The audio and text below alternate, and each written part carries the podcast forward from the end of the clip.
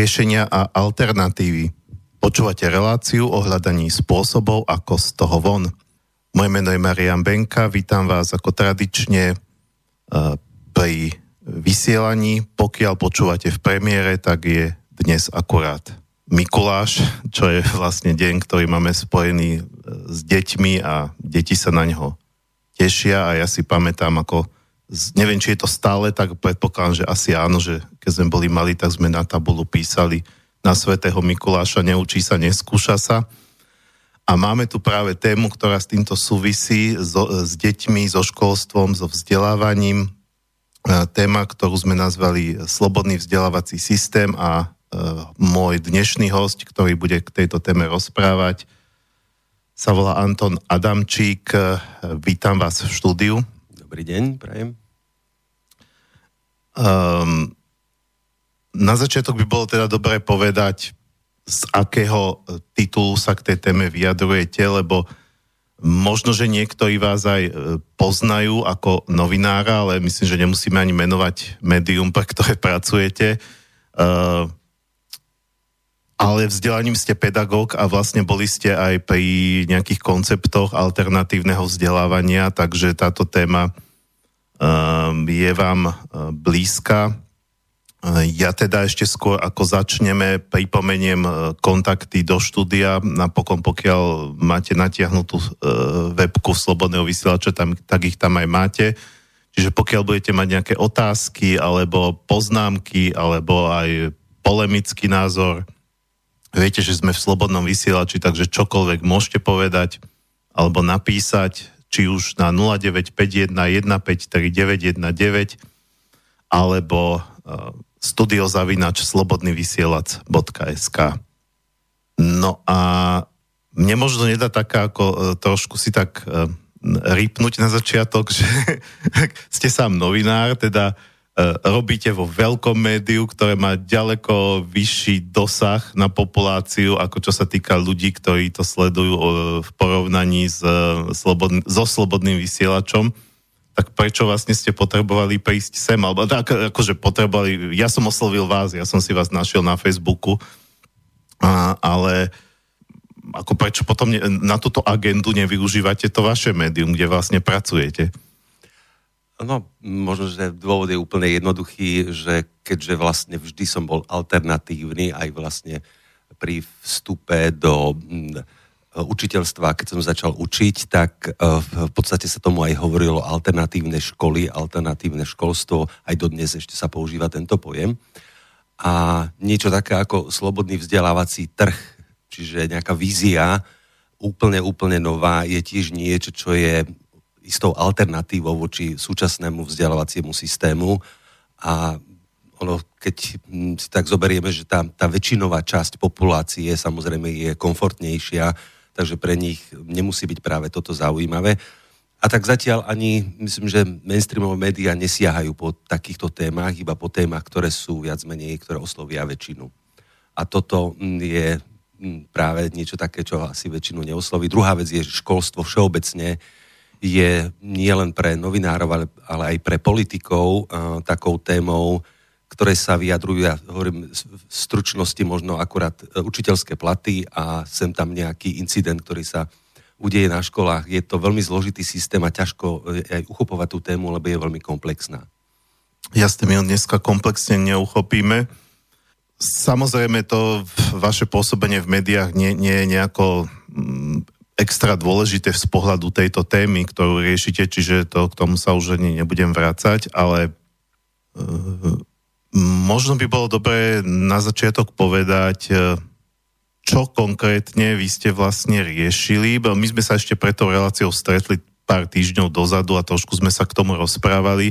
Tam ste mi spomínali, že, že teda boli ste v Banskej Bystrici, kde ste už aj rozbiehali nejaký projekt, čiže nie je to také ako, mm, mali sme tu už aj takých hostí, ktorí majú nejaký koncept alternatívny, vymyslený, treba aj v rámci eh, politického usporiadania spoločnosti, ale je to nejaká utopia, ktorá nie je postavená na niečom, čo by reálne niekedy existovalo.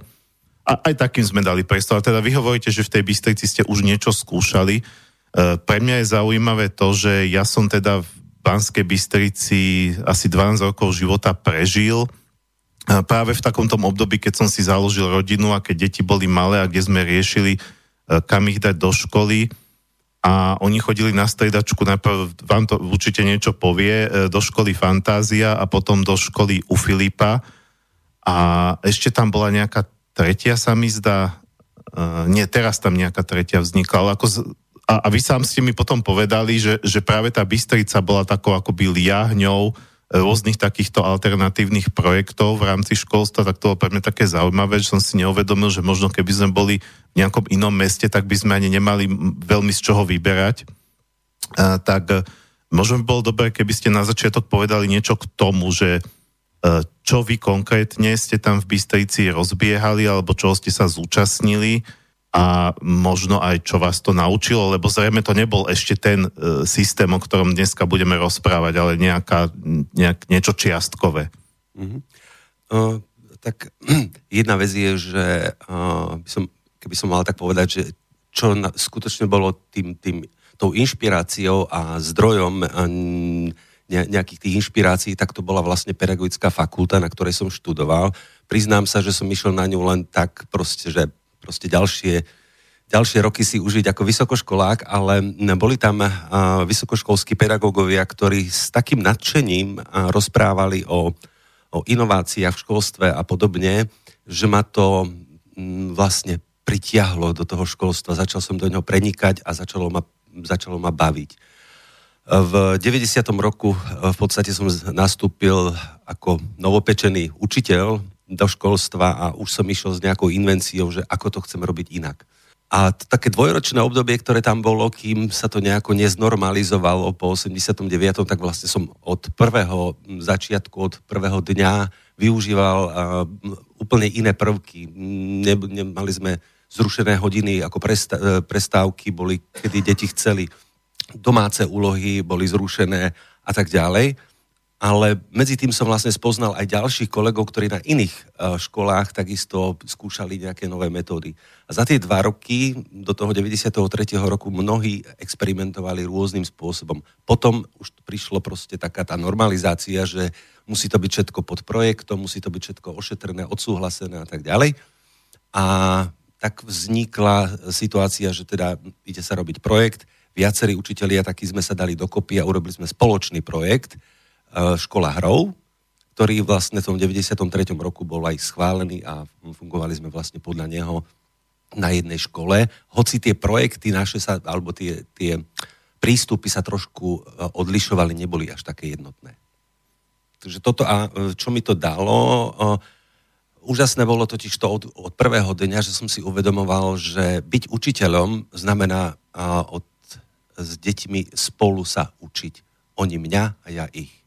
A ono vlastne na začiatku, hneď ten prvý deň m, som deti oslovil s tým, že deti počúvajte, keď niekto, nejaká skupina m, mužov vylúpi banku, ktorá je dobre zabezpečená, sú tam rôzne systémy, musia oni byť nejak šikovní, musia niečo, veľa toho o, o tom vedieť. A deti mi odpovedali zborovo áno. A hovorím, no, ale dobre robili. A deti odpovedali nie hovorím, no a práve o tom bude aj naša spolupráca. Ja vás budem učiť, aby ste boli e, chytrí a šikovní, ale vy mňa naučíte, aby som bol dobrým človekom a dobrým učiteľom. A oni to tak zobrali, e, že vlastne vnímali, že e, to učenie má dve stránky. Jedna je, nazvime tá etická, morálna, sociálna a na druhej strane tá, tá poznávacia, hej, že poznáme nejaké fakty a niečo vieme. A to mňa vlastne učilo, naučilo, že dieťa mi môže byť partnerom, úžasné bolo pozorovať deti, čo všetko oni dokážu, keď sú v prostredí, ktoré nie je pre nich ohrozujúce ani teda psychologicky a po, po tejto stránke, tak dokážu byť mimoriadne kreatívne a bystré.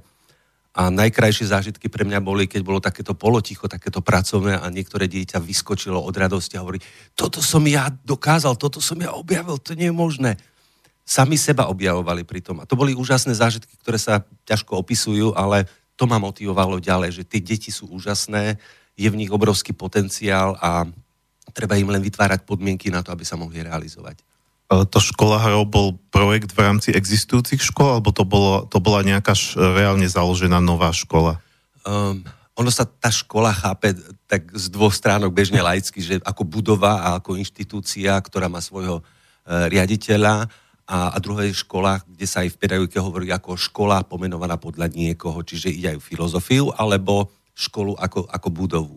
Toto bola skôr tá filozofia, my sme boli v rámci uh, normálnej, štandardnej, klasickej základnej školy, uh, ale mali sme svojho vlastného zástupcu a teda osobitný režim.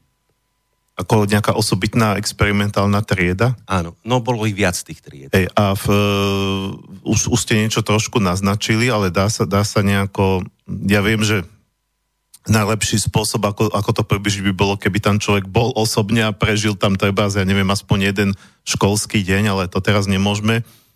Dá sa, dá sa ale niečo povedať k tomu, že v čom, v čom vy ste boli iní, v čom, v čom to vyučovanie u vás e, v tom experimente bolo iné ako to, čo bežne v tých školách tie deti zažívajú? V prvom rade to bolo uh, to vedomie, že uh, učenie je vždy sociálne, ak teda má byť učením. Neexistuje učiť sa bez toho, aby to nebola nejaká sociálna interakcia.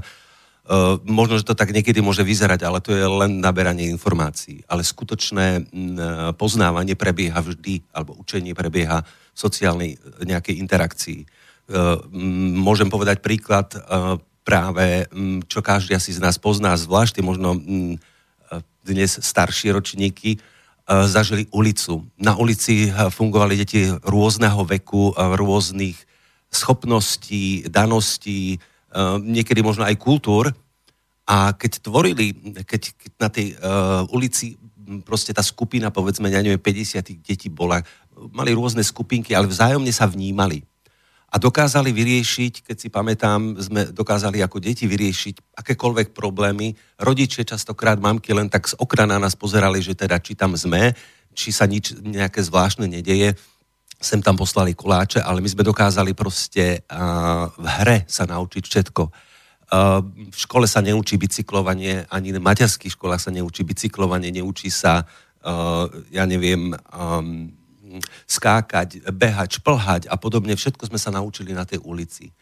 A um, možno ešte jeden taký príklad, ktorý je možno um, nie všetkým známy.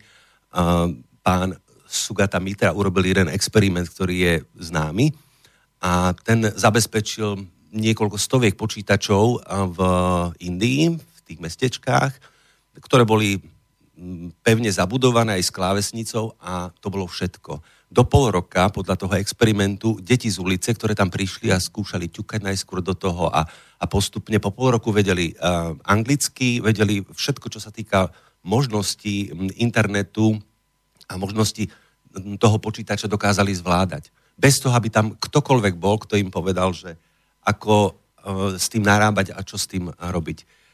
Toto um, má viedlo aj k tomu, že niečo na tom, na tom spôsobe vzdelávania, ktorý dnes je štandardný, niečo tam nie je dobré. Ako je možné, že deti bez toho učiteľa sa dokážu naučiť viac do života zručnosti, ako práve s tým učiteľom? Ale nie je to chyba toho učiteľa. Poznám mnohých učiteľov, ktorí dokázali strhnúť a, a naučiť tiež, že ako by sa zapojili do, toho, do, tej society, do, do tých interakcií s tými deťmi a dokázali ich strhnúť. Ale mne to opäť zase pripomínalo tú ulicu. Že, lebo aj na tej ulici tam, tam sú takí tí prirodzení vodcovia, niekto príde s nejakým novým nápadom, niečo a všetky deti teraz e, oči vyvalené na to, ako to robí, že odky, ako to vie a ostatní to chcú tiež napodobňovať. A to je práve to, čo, čo bola aj tá skúsenosť s tými počítačmi, že niekomu sa niečo podarilo a všetci hneď okúkávali a oni si to vyskúšali. Čiže vždy je to spojené uh, s tým, uh, s, s tou komunikáciou v tej societe a tam sú možno tri také podmienky, ktoré je dôležité povedať. Možno je um, poslucháčom známe niečo ako masová pyramída potrieb. Mm-hmm. A tam sú kľúčové sú tie, tie najzákladnejšie potreby, ktoré potrebuje, to je hlad. Ale nemyslíme len teraz ten hlad, ktorý je uh, po potravinách, ale hlad aj ten duševný, aj duchovný. A pokiaľ je to prostredie v škole také, kde nie sú podnety, kde je nám dávané len to, čo nám niekto predpísal, tak ako aj v bežnom živote možno máme radi čokoládu, ale nie vždy na ňu máme chuť. A, a keď nám bude niekto proste vnúcovať, že teraz tú čokoládu a v toľko jej musíš zjesť, tak bude to v nás vyvolávať odpor. To znamená, veľa odporuje v, tej, v tých klasických školách práve preto, lebo v nevhodný čas uh, niečo ponúkame, čo je síce dobré a obhajiteľné, že áno, toto je dobré pre to dieťa, ale je to proste v čase, keď na to nie je pripravené, keď na to nemá chuť. Druhá vec je otázka bezpečia. To je druhá tej pyramíde tých potrieb. Školské prostredie je osobnostne, psychologicky dosť nebezpečné a to je práve to, či je to hodnotenie, útok, nejak, nejaké známkovanie alebo nálepkovanie toho dieťaťa, čo častokrát je. A niekedy nemusí to byť zo strany učiteľa, ale povedzme aj, aj spolužiakov a tak ďalej. Čiže je to nebezpečné prostredie v tomto zmysle, kde to dieťa má strach alebo sa bojí uh, chyby, e, postavíte ho pred tabulu a ono tam proste zmeravej pritom vie. Čiže tam, tam je to, um, že to dieťa sa tam necíti bezpečne. A tretia vec, ktorá je asi tam najdôležitejšia, to je uh, ten, tá potreba spolupatričnosti. Potrebujem cítiť, že som príjmaný, príjmaný taký, aký som v rámci, v rámci tej skupiny, ktorá tam je. A tam je tým, že sú deti rovnakého veku, a niektoré sa niečím líši. To je jedno, čím sa líši. Môže to byť, um, ja neviem, submisívnejší typ, alebo niečo mu nejde, vysmejú ho. Nemá tam pocit, že tam patrí. A nie je príjmané.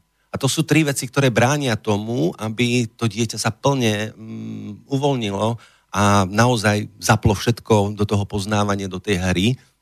Štvrtá vec je tam ešte, a to je to uznanie a rešpekt. Ak je pozícia uh, učiteľa a, a dieťaťa v priepasná v nejakej, nejakej moci, ktorú, ktorá bola mm, pridelená tomu učiteľovi a dieťa má len poslúchať, je tam nerovnosť, to znamená nerešpekt. Tá škola nerešpektuje to dieťa, jeho potreby, jeho individualitu ako takú a tým pádom je neuznané, alebo to uznanie si musí vydobiť len za nejakých podmienok. A kto teda viac sa možno zaoberal Tomasovou teóriou, tak vie, že ďalšie tie vyššie stupne sú a tam prichádza to poznávanie, tá potreba poznávania. Čiže toto je tiež jeden takýto zdroj. Mm-hmm. No, e, ja som si pri tom spomenul, ako vás počúvam, že, že práve e, aj moje deti v, v čase povinnej školskej dochádzky používali také výraz, že idem do mučiarne, a pán mučiteľ, namiesto učiteľ používali mučiteľ. Uh, a jedna z mojich dcer bola práve taká introvertnejšia, alebo teda je stále taká introvertnejšia, utiahnutejšia a naozaj v tej škole trpela. Uh, aj keď vždy sa naučila, lebo zase ako inteligenciu veľmi vysokú má to dieťa. Uh, no ale čo som chcel vlastne povedať? My budeme smerovať k tomu, o čom sme sa teda bavili, čo vy nazývate slobodný vzdelávací trh a vy hovoríte, že je to ešte ako keby alternatíva voči alternatívam, že nie je to to isté, to, čo my si bežne pod alternatívnym školstvom uh, predstavujeme. Uh, a že je to teda niečo, čo by mal ako keby integrovať alebo spojiť tie dva svety toho klasického konzervatívneho školstva a toho alternatívneho takého liberálnejšieho. Čiže aj toto hovorím možno na Margo e, ako témy pre tých, ktorí to počúvajú, že e, vy vlastne nie ste klasickí predstaviteľi, ja neviem, valdorskej pedagogiky Montessori alebo, e, alebo proste čo sú všetky tieto rôzne smery. A možno by bolo pre mňa dobre od vás počuť takú e, z vášho pohľadu, e, keď vezeme tieto dva svety, e, povedzme to, to, to klasické školstvo, tak ako ho vnímame a kritici toho školstva hovoria, že to je tu ešte odčas Marie Terézie a to sa v zásade, no deti majú síce počítače, majú interaktívne tabuly, tabule, ale ale v zásade, e, čo sa týka spôsobu vyučovania, tak sa od tej Márie Terezie nič nezmenilo a dneska je úplne iná doba. Taká, e, a tie deti vlastne sú tam zväzované, trpia to, čo ste hovorili. Z druhej strany je tu teda to, čo sa nazýva alternatívne školstvo, či už je to tá Montessori, Waldorf, intuitívna pedagogika, proste vy určite viete viac, ja, ja len s niektorými som sa stretol, kde, kde zase tieto alternatívne školy sú kritizované alebo sú tam obavy zo strany rodičov, že toto je niečo, kde, sú, kde je to také uvoľnené, nie je tam žiadna disciplína, tie deti si tam robia čo chcú, nič sa nenaučia. A potom prejdú povedzme na strednú školu, ktorá už je teda taká alternatívna stredná škola, neviem, že by bola nejaká na Slovensku, to znamená, že prejdú do toho klasického systému a tam majú problém, pretože na to neboli zvyknuté doteraz. Čiže e, e, sú, sú tu vlastne akoby také dva tábory, ktoré škaredo pozerajú, jedni na, na to konzervatívne školstvo, jedni na to liberálne alebo teda liberálne. No áno, dá sa to aj tak povedať, pretože uh, áno, to alternatívne je, je, teraz sa to samozrejme nebavíme o neoliberáloch, aby, aby si to zase ľudia nespájali teraz uh, s progresívnym Slovenskom alebo politickými stranami, ktoré sa, tu, tu hovoríme konzervatívne a liberálne z pohľadu takého môžeme povedať slobodné. viac disciplinovaného a viac slobodného e, vzdelávania. Uh, takže uh, sú, tu, sú tu naozaj ako keby, to tak vnímam, také dva tábory. No a keby ste vlastne tieto dva, dva spôsoby vedeli nejako porovnať alebo povedať, v čom vidíte vlastne ich nejaké výhody a nevýhody. Ja som niečo povedal, ako to ja vnímam laicky. Alebo teda ako novinár, ktorý sa tiež trošku týmito témami zaoberal. Um, presne ste to pomenovali, že uh, aj ste tam vlastne mierili, že od čias Márie Terezie tu niečo funguje, nejaký systém, ktorý bol viac menej tak len kozmetická úprava, rozšírená a podobne. K tomu sa ale práve chcem dostať, že v rukách učiteľa je, je naozaj to, ako vedie to vzdelávanie, to učenie. A v tom sú aj tie rôzne alternatívy. Je to naozaj o prístupe učiteľa, o určitej pedagogike, ako pristupovať k tomu dieťaťu. A to, v tom sa líšia. Ale tu je jeden problém, že, že e, kým povedzme to tradičné, m, tradičná pedagogika, nazvime, tá, tá, tá staromódna, keď nazvieme, je, je konzervatívna, je prísna, je, je taká direktívna a viac menej je založená na tom, že niekto v centre vymyslel spôsob, ako viesť tie deti a všetci to opakujú a v podstate si odfajkávajú, keď to tak poviem, že teda splnili, jak sa má. Oni sa príliš nezamýšľajú, je to, je to niečo podobné ako štátny úradník, ktorému presne dané, on nemôže vy, proste výjsť z toho, z tých predpisov alebo noriem, ktoré sú mu dané. A potom to sú tie, keď sme hovorili, tie, tie tradičné, ktoré sú zviazané. A na druhej strane máme tie slobodné, tie liberálnejšie, ktoré sú dané o tom, že áno, tu máš cieľ, my ti dôverujeme ako učiteľ a ty veď podľa situácie proste uh, voľne a, a tam sa to líši. Ale problém, uh, kľúčový problém nie je v tom, pretože takto by sme mohli povedať, že aha, tí učiteľia, oni za to môžu aj dnes koľkokrát E, nie celkom právom, je to všetko hodené proste na tých učiteľov. Keby oni boli, neboli by také výsledky a podobne.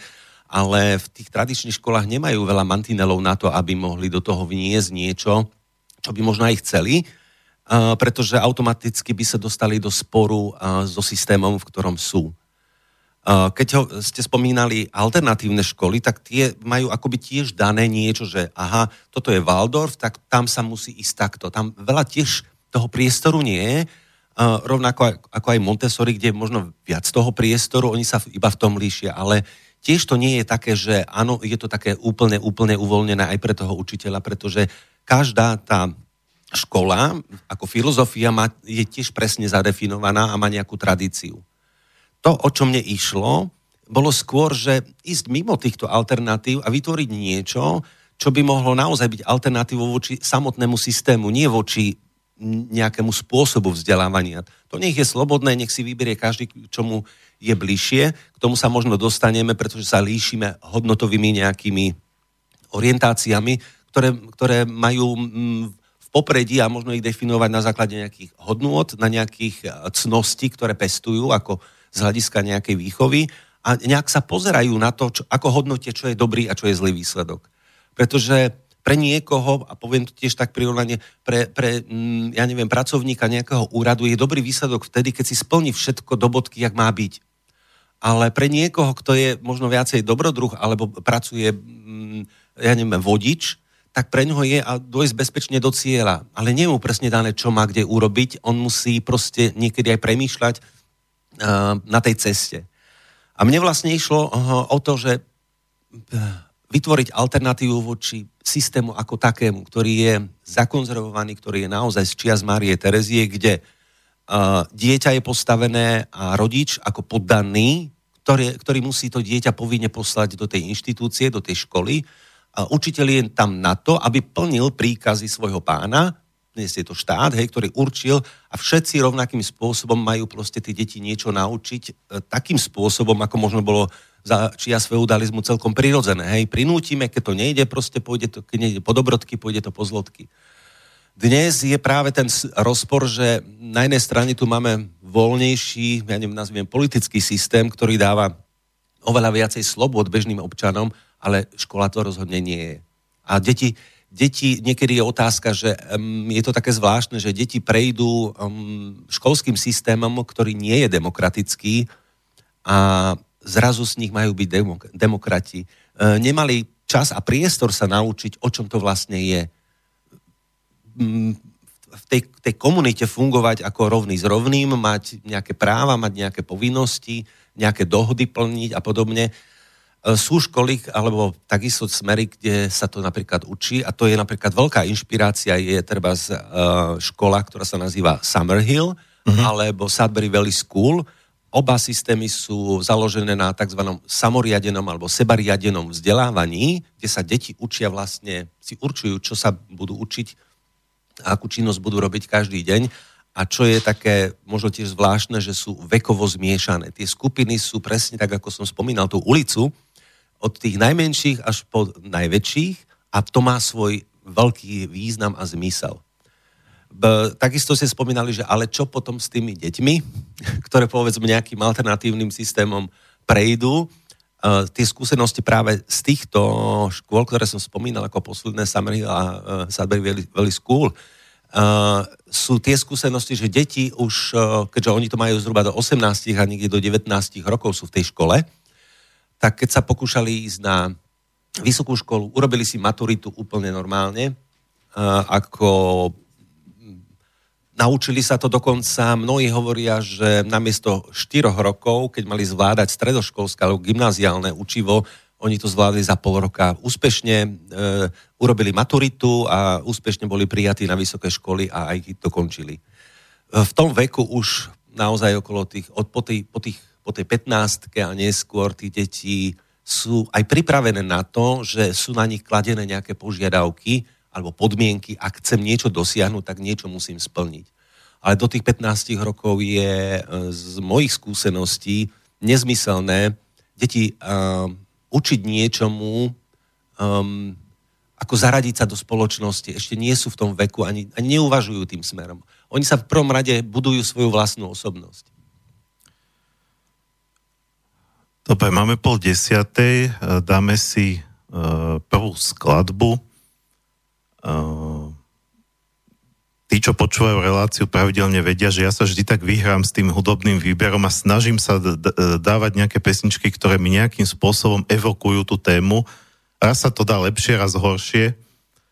No a uh, tak som sa rozhodol, že ako prvú dáme uh, je to pre mňa je to hudobne zaujímavý počin, pretože tá skupina zo Žarnovice, roková skupina Drive, ale členovia kapely majú 8 a 9 rokov, to znamená, že to sú nejakí tretiaci na základke, tri dievčatá a jeden chlapec, ale keď budete počuť tie gitarové grify, a toto fakt 8-9 ročné decka hrajú, nie je to žiadna mandarinka, darinka, ani nič podobné ako gičovité, to sú proste už, to neviem si predstaviť, keď tieto decka budú dospelé, akí to budú, akí to budú už vyhraní rockery. Ja som sa od nich dozvedel od mojej známej uh, od Novej Bane, pretože jej kamarát je otec uh, toho dievčaťa, čo tam budete ju počuť uh, spievať a ktorá zároveň hrá na solo gitare. Uh, je to niečo neskutočné. Neviem, či, a myslím si, že je to skôr zásluha tých rodičov, lebo viem, že to, to dievčatko vlastne od malička už pomaly v kolíske malo gitaru, lebo je otec hrá, on ju k tomu viedol, že niekedy fakt mám pocit, že, že pokiaľ nejaké dieťa niečo dosiahne a e, väčšinou to dosiahnu nejaký úspech v živote také deti, ktoré sú od malička vedené, tak je to vďaka rodičom a nie vďaka škole, bohužiaľ. Takže táto pesnička je živý príklad toho, že hovorím, nie je to až taký zázrak, ale keď si uvedomíte, že, že, že tí členovia kapely majú 8 a 9 rokov, tak je to fakt niečo, pre mňa je to úplná pecka, hlavne ako, ako oni hrajú na tých gitárach, ako, ako starí, starí vyhratí rockery. tak toto si pustíme skupinu Drive. E, skladba sa volá Nech sen trvá a potom budeme pokračovať.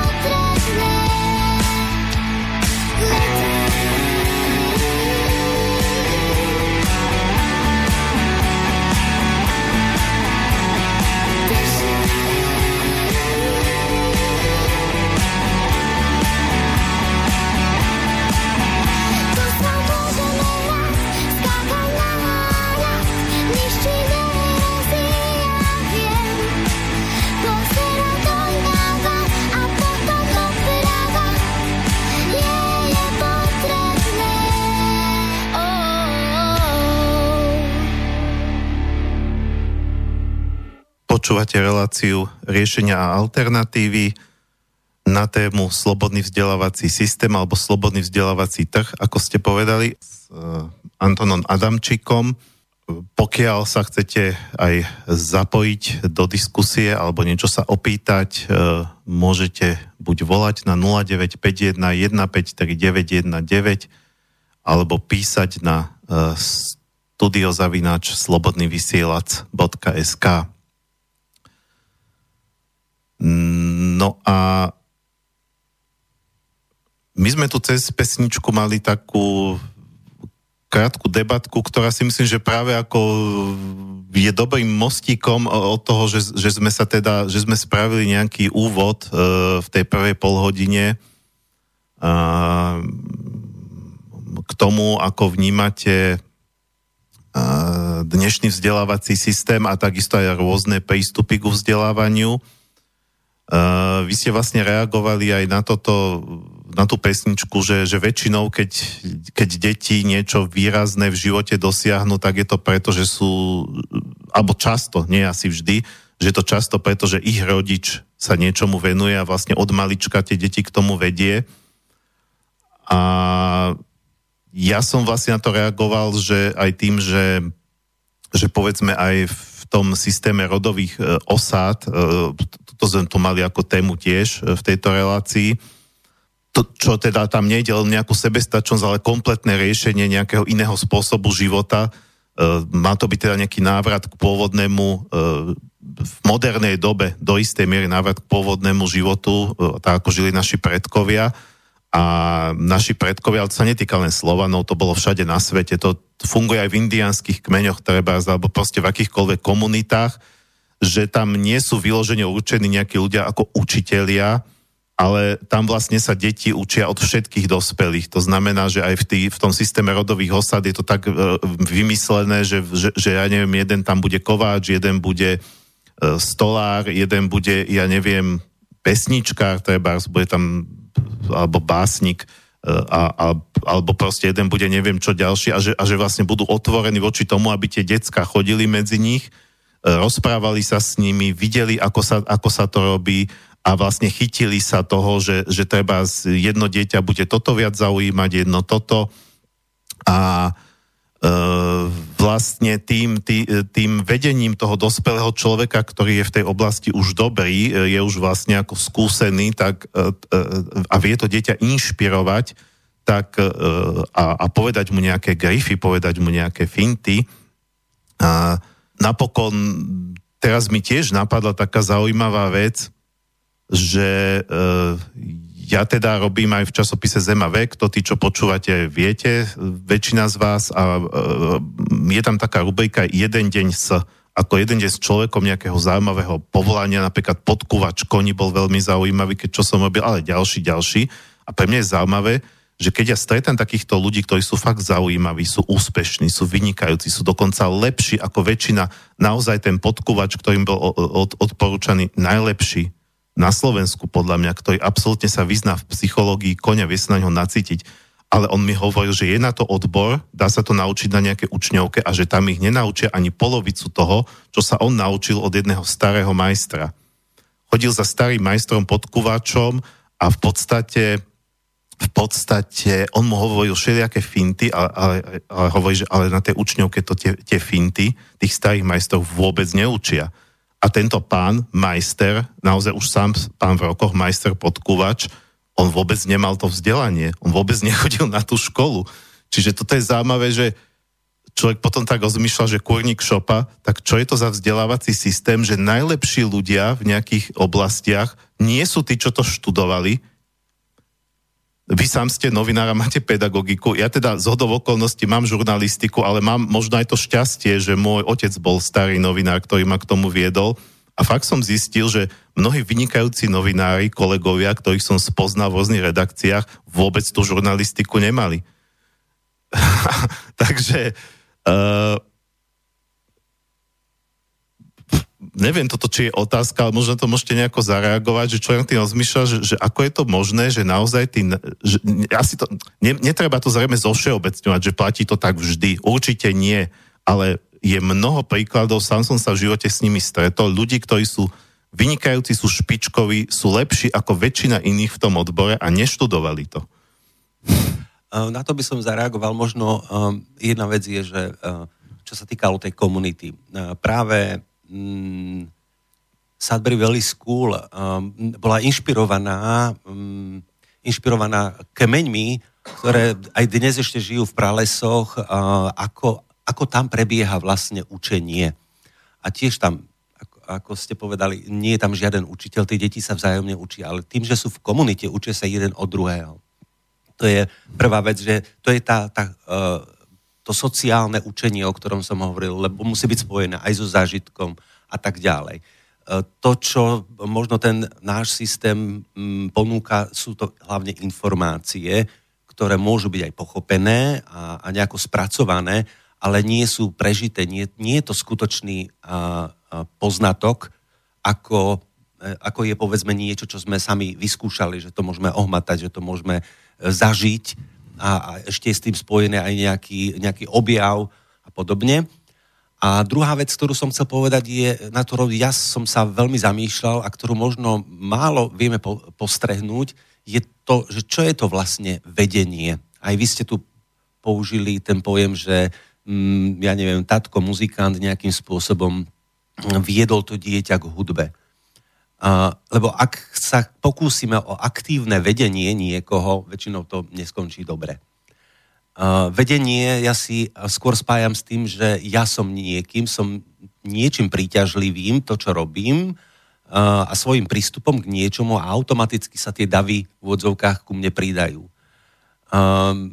Myslím si, že rodič, ktorý je, povedzme, muzikant, ktorý je zapálený a miluje tú muziku, aj keby možno nedosiahol nejaký veľký vonkajší úspech, ale keď má k tomu ten vzťah, to je to, čo vedie to dieťa samo o sebe, priťahuje a ide za tým.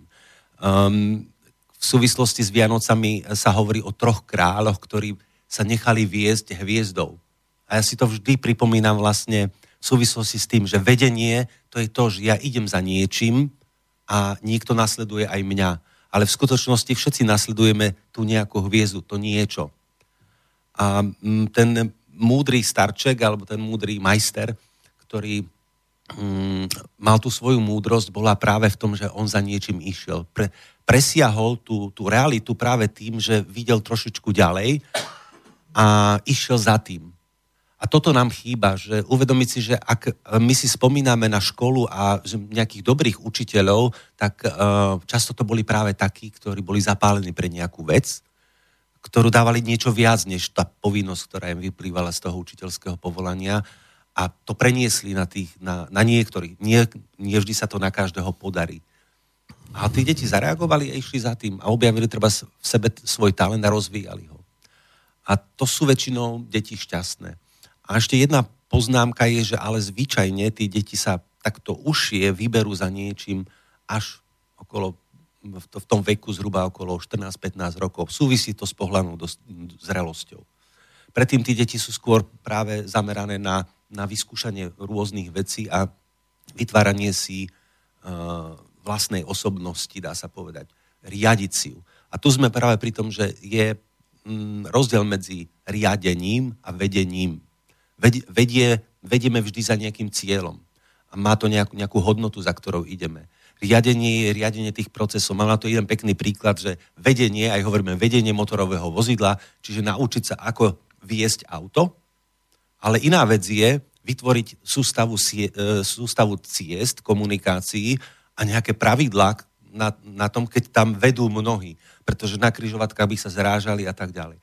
A keď som hovoril o zmene systému školstva, tak slobodný vzdelávací trh znamená vytvorenie týchto komunikačných ciest a vytvorenie akýchsi pravidiel, ako sa pohybovať na tých cestách.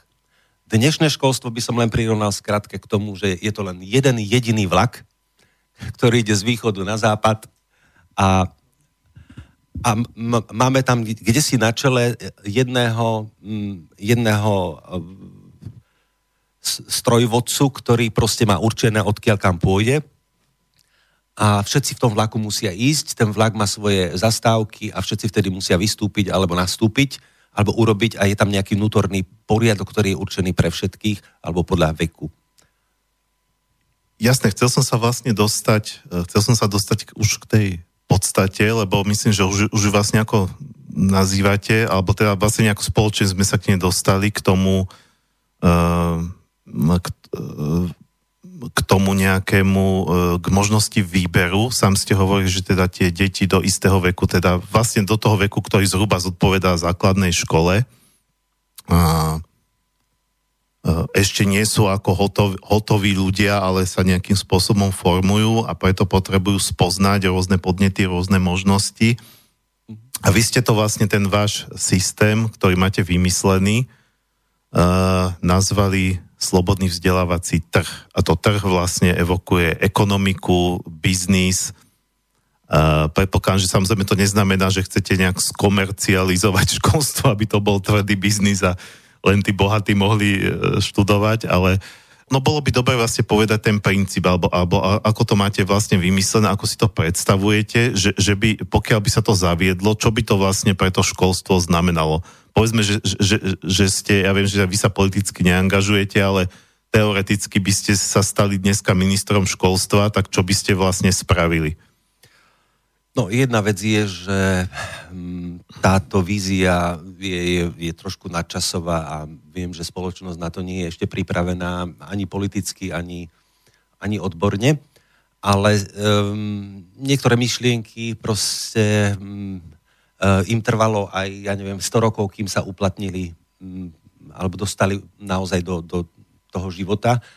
Takže ja s tým počítam, že toto nie je možno otázka zajtrajška. Viem si predstaviť otázku zajtrajška, keby, to, keby bola vôľa naozaj, že zmeníme iba legislatívu s tým, že sa reálne nič vlastne nezmení, iba možno priestor na niečo, čo môže mm, vzniknúť. To znamená, učitelia, rodičia, ktorí by chceli ísť nejakým smerom voľnejším, tak by, tak by v podstate tú možnosť mali, a kto by chcel zostať v tradičnom systéme, ktorý je zviazaný, tak by vlastne zostal v ňom.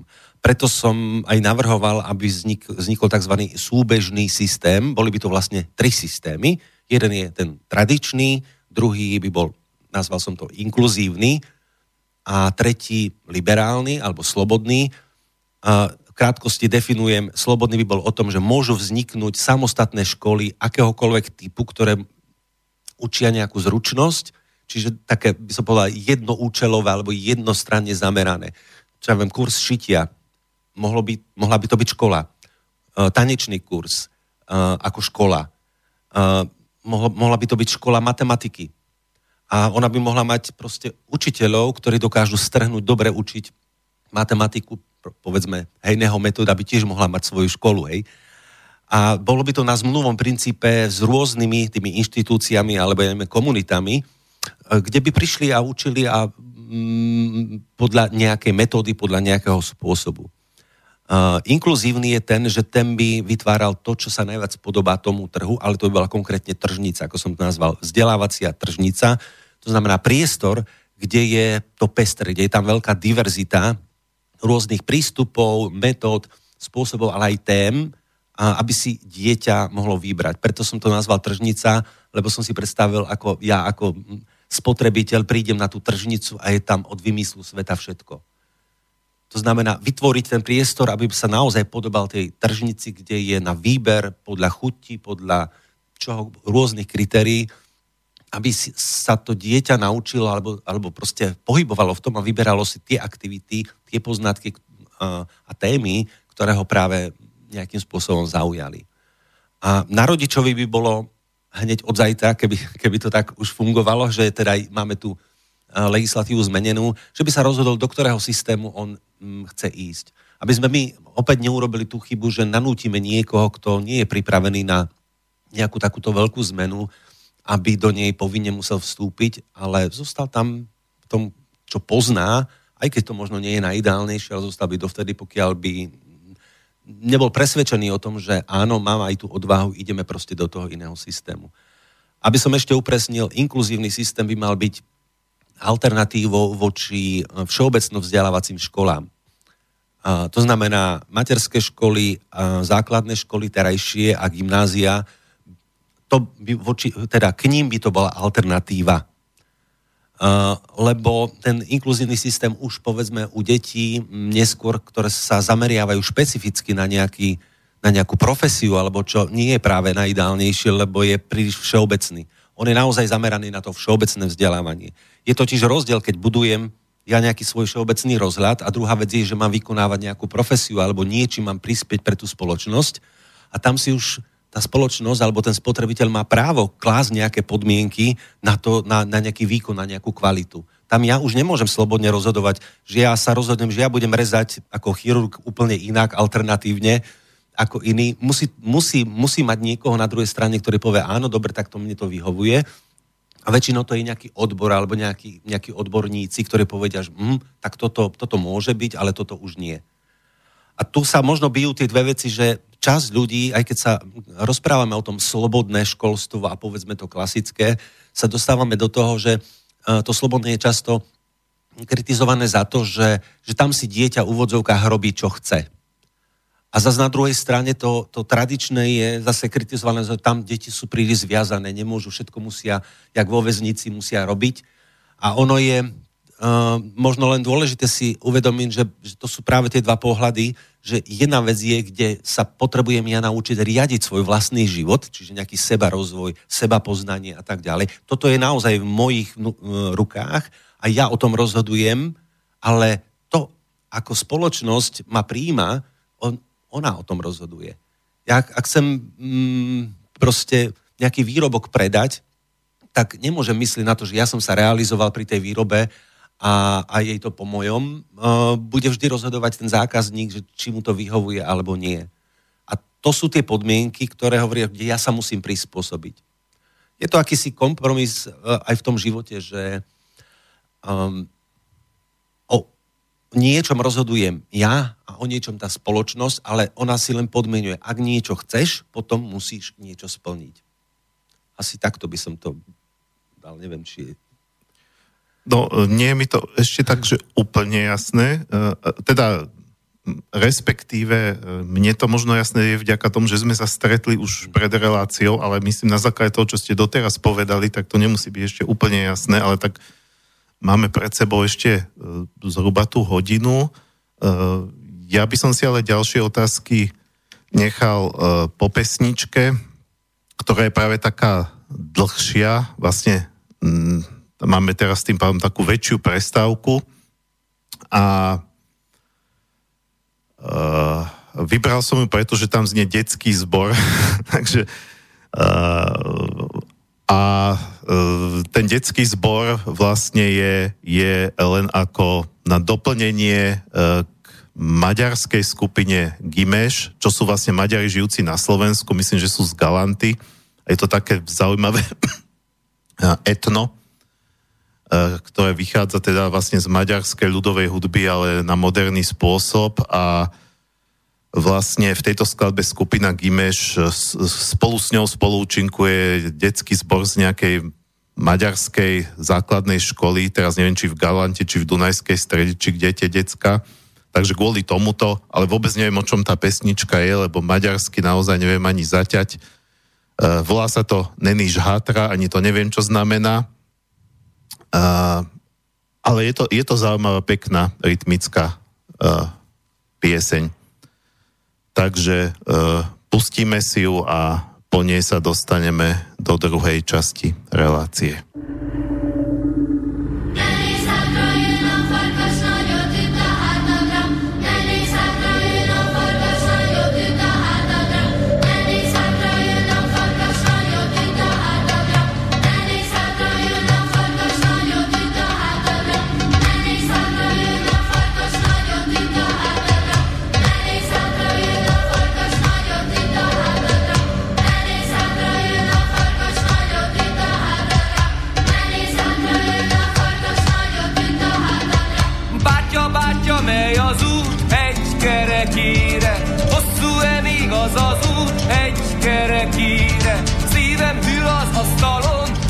hegykerekére, udvaron van urdasom hegykerekére, milyen szelíd a puja hegykerekére, mint az alvó katona hegykerekére, beszéd minden hajnalom hegykerekére, Isten tele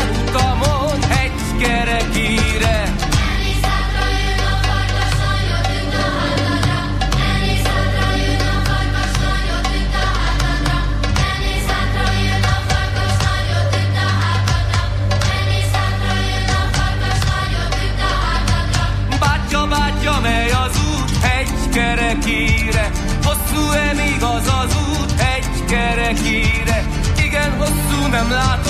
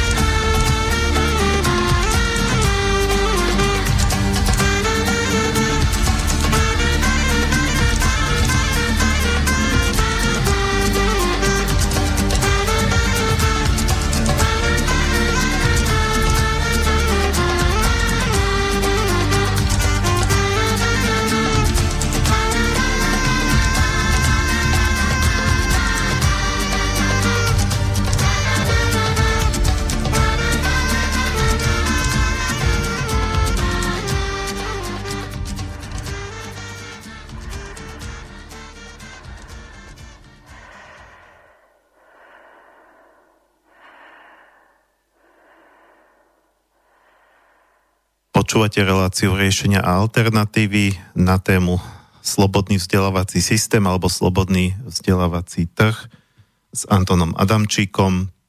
Sme v druhej hodine vysielania. Pokiaľ počas tejto druhej hodiny budete mať nejaké otázky alebo pripomienky, poznámky, čokoľvek, e, môžete buď volať na 0951 153 919 alebo písať na studiozavináč slobodnyvysielac.sk No a teraz mám toľko otázok, že neviem, ktorou začať, lebo zase sme sa rozprávali počas pesničky. Uh, nevadí tým, že to mám zapísané, tak je vlastne jedno, v, v akom poradí to, sa to spýtam, ale No, nie, začnem asi tou, ktorú som mal v hlave ešte pred pesničkou a, a to je k tej inklúzii, lebo tam sme asi málo povedali, cha, všetci chápeme, hovorili ste teda, že, že vy, vy ste za to, aby, aby to školstvo bolo založené na nejakých vlastne troch paralelných systémoch. Uh, ten klasický konzervatívny, to je to, čo poznáme, čiže to netreba opisovať. Potom ten, vy ste ho nazvali, že liberálny, to, to som viac menej tiež ako poďal, myslím, že to ste aj tak jasne pomenovali že to by mal byť teda systém, ktorý by ponúkal už nejaké špecifické zručnosti a že teda škola, ktorá by bola zameraná treba len na matematiku alebo len na nejaké remesla a v, v tom by bola naozaj dobrá a v tom by tie decka dokázala potiahnuť tie, ktoré na to majú talent a ktoré k tomu majú predpoklady.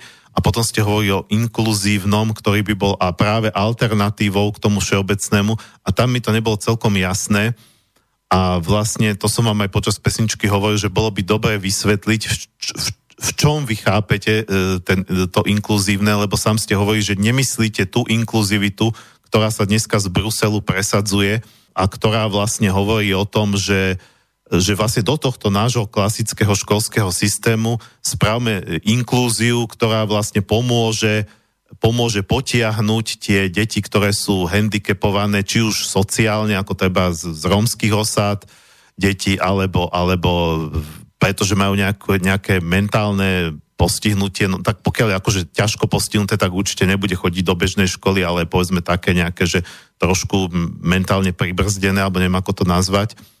A dajme to všetko do jednej, do jednej triedy a, a tam, budú nejaký, tam bude nejaký asistent učiteľa, ktorý to bude riešiť a teda tí, ktorí trošku rozmýšľajú, tak hovoria, že teda ale karavana ide takou rýchlosťou, ako, alebo kolona, ako ide najpomalšie vozidlo a v podstate tým spôsobíme, že, že teda bude sa tam venovať pozornosť tým, tým povedzme obmedzeným deťom alebo tým, ktoré problémovým a tie povedzme nadané, talentované, e, tie sa tam budú nudiť a tie sa vlastne budú musieť znížiť na úroveň tých, e, tých e, slabších. Čiže toto je hodne kritizované a vy ste hovorili, že ale vy to tak nemyslíte. Takže potom treba si povedať, že ako to myslíte. Čo, čo, je, čo je vlastne, ako keď hovoríte, že by to malo byť na tých troch pilieroch, ten inkluzívny pilier. O čom by to malo byť? Možno, možno zaujímavosťou pre mnohých je, že inklúzia ako, ako nápad a, a vôbec aj prakticky vôbec nevznikla v oblasti vzdelávania, ale vo firmách. A mnohé firmy už fungujú na inkluzívnom princípe a ten spočíva v tom, že si vyberajú zamestnancov, každý by bol originálny v niečom. Hľadajú, vytvárajú priestor, aby sa ten zamestnanec ukázal, čo vlastne vie, v čom je špecifický a vytvárajú tak komunitu, tú firemnú, kde o každom vedia, že on, je toto, on je takto zameraný, tamten je takto zameraný a také komunity no, proste fungujú aj na Slovensku. Sú firmy, ktoré zavedli uh, proste inkluzívny systém. Niektoré ani možno o tom nevedia, ale on tam reálne je, lebo uh, ide teraz o to, že nie sú dané, nie, nie sú vlastne ani tí zamestnanci alebo tí deti v škole dané, že nejak, nejakej norme musia, nejakú normu musia splňať, ale skôr je to o tom, aby rozvíjali sami seba. A na to, aby niekto rozvíjal sám seba, uh, potrebuje aj seba poznať, potrebuje nejako objavovať aj svoj vlastný potenciál a ten priestor tam je. Takže toto, bol, toto je hlavný alebo m, mm, taký zdroj alebo inšpirácia toho, ktorý bol prenesený, že aha, my by sme v tom školstve tiež mali niečo takéto urobiť, však deti sú uh, rôzne, rôzne nadania majú, uh, to ist, uh, deti rovnakého veku uh, jedno je v matematike popredu, druhé je v matematike pozadu, jedno je v slovenčine popredu. Málo kedy nájdeme v tom ročníku, že sa trafíme presne, že tí deti sú na presne také e, úrovni, ako, ako od nich systém očakáva. Väčšinou sú stále mimo. Čiže my ich musíme stále, každé dieťa, v tom, čo je, v čom je slabšie, tak ho proste tlačiť do niečoho, aby sa vyrovnal nejakému štandardu a keď je popredu, tak ho proste brzdíme, lebo, lebo nám, nám ťahá niek, niek, na čo nie sme my ako učiteľa pripravení. Druhá vec je, hovorí sa, že inkluzívny systém by mal uh, byť akože uh, umožniť individuálny prístup uh, ku každému dieťaťu. Uh, ono je to síce pekná vec a ja, ja, ja súhlasím s tým, ale jeden učiteľ, uh, po prípade niekoľko asistentov, nie je možné vôbec pri 20-30 deťoch uplatniť nejaký individuálny prístup. To znamená, ja si myslím, že zabudnime na individuálny prístup ako, ako niečo, čo je uplatniteľné v školstve pri hromadnom vzdelávaní. Ale čo môžeme urobiť, vy ste ešte tam naznačili, že ako dať tie deti hej dokopy, aby som mm, na to zareagoval, že povedzme, ktoré sú mm, zo sociálne alebo inak z nevyhodneného prostredia a my ich teraz dáme do jedného kolektívu a máme, mám, teraz učiteľ stojí pred otázkou, ako tí deti naučiť. Tam skutočne platí to, čo ste naznačili, že, že bude to brzdiť celkové mm, to vzdelávanie všetkých, pretože ten učiteľ bude v prvom rade sa venovať tým, ktorí zaostávajú. Problém ale nie je v tom, že tie deti dáme dokopy. Ja, inkluzívny systém v pravom slova zmysle, ako, ako ja o tom hovorím, je ten, ktorý s tým počíta. Len je, nepôjde do jedného ročníka, pretože problémom alebo antiinklúziou je to, že segregujeme deti podľa akýchkoľvek kritérií, či už sociálnych, nadania, veku a tak ďalej. A, a pokiaľ my máme normu, že dieťa, ja neviem, 6 alebo 7 ročné má vedieť to a to, tak to je to, čo, čo robí vlastne ten, ten, ten systém, um, vodcovka nazvime to zlé. Uh, to, že sa doteraz deti vyčleňovali niekde, že ja neviem, do špeciálnych škôl, ktoré zaostávali a podobne, uh, vzniklo práve preto, že ten systém v sebe mm, niesol tú normu a tá norma automaticky segregovala alebo viedla k segregácii tých detí, ktoré ju ne, neboli schopné splniť. Pôvodne, ako, ako sme sa rozprávali o tej ulici alebo tých deťoch v komunitách, v nejakých takých tých aj v minulosti, alebo dnes Amazony, tam nikto nerieši, že máš dva roky a musíš už vedieť niečo. Proste tam každé dieťa ide svojim vlastným tempom a nikto ho netlačí do niečoho, na čo ešte nie je zrelé. A tí deti nejdú do ničoho, na čo zrelé nie sú. Oni to cítia, oni vedia. Oni sú ostýchavé voči veciam len tak skočiť do niečoho, v čom sa necítia byť, že, že sú na to zrelé. Dnes my kazíme tí deti tým, že ich nutíme, buď na to nie sú zrelé a my chceme od nich niečo, alebo naopak, už dávno sú prezreté a my ešte nie, ešte musíš počkať, lebo, lebo my ostatní. Čiže problém je v systéme. To, čo dnes sa nazýva inklúzia, je vlastne len integrácia. A integrácia znamená, že my niekoho začleníme do nejakej normálnej spoločnosti, aby sa necítil byť nenormálny, keď to takto názvem uh, inklúzia v pravom slova zmysle akceptuje každé dieťa, nie len to, ktoré bolo doteraz niekde v nejakej špeciálnej škole, ale každé dieťa vníma, že to je dieťa so špeciálnymi potrebami, pretože každý sme iný, každé dieťa je iné. Nerobí sa tam rozdiel žiaden. Proste každý ide svojim tempom uh, v predmetoch, keď to tak nazveme, alebo v tom učení, tak ako je na to zrelé. E, čiže tie inkluzívne školy, tak ako ich vy chápete, e, by mali byť niečo viac, menej na ten štýl ako ten Summerhill? Áno, presne. Summerhill je presne tým prostredím, o ktorom môžeme nazvať, že je plne inkluzívne.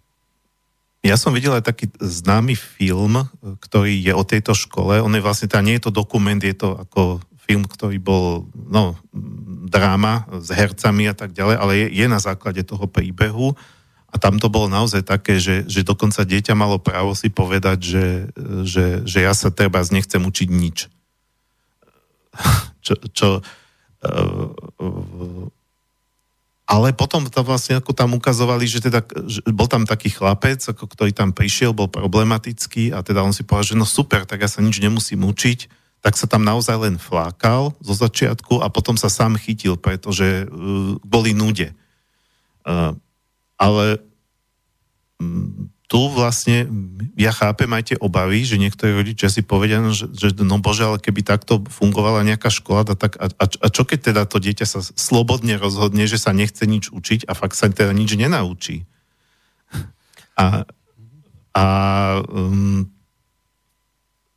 chápem, že teda potreby sú rôzne a že na, naozaj reálne aj v tom skutočnom e, dnešnom systéme síce sú nejaké osnovy, ale, ale e, reálne tie deti, ktoré z tej základnej školy výjdu, tak nevedia všet, všetky to isté. Aj tak niečo sa len nadrvili a potom im to hneď vypadlo z hlavy.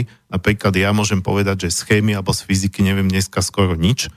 Keby som mal odpovedať e, zo siedmackej chémie, tak pohorím úplne a ten, kto sa tomu venoval a išiel na nejaké odbory, tak pre ňoho je to akože úplná malina. Čiže aj tak pri tomto systéme nie je to o tom, že všetky tie deti vychádzajú a vedia to isté. Ale sú isté veci, ktoré by mal vedieť každým, no minimálne ako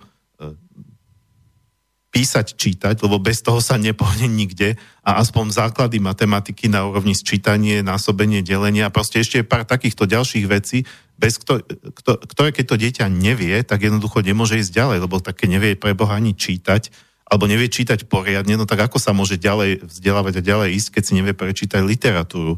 Čiže možno uh, teraz ako čo s tým, alebo, alebo je tam nejaká záruka, že keď to dieťa si povie, že no ja sa čítať nechcem učiť, tak čo, čo potom? A no. hrozí tam, že sa to povedzme nikdy nenaučí a tým pádom vlastne čo bu- bude z neho len nejaký kopač, lebo na to, aby kopal kanály, tak čítať vlastne nepotrebuje vedieť.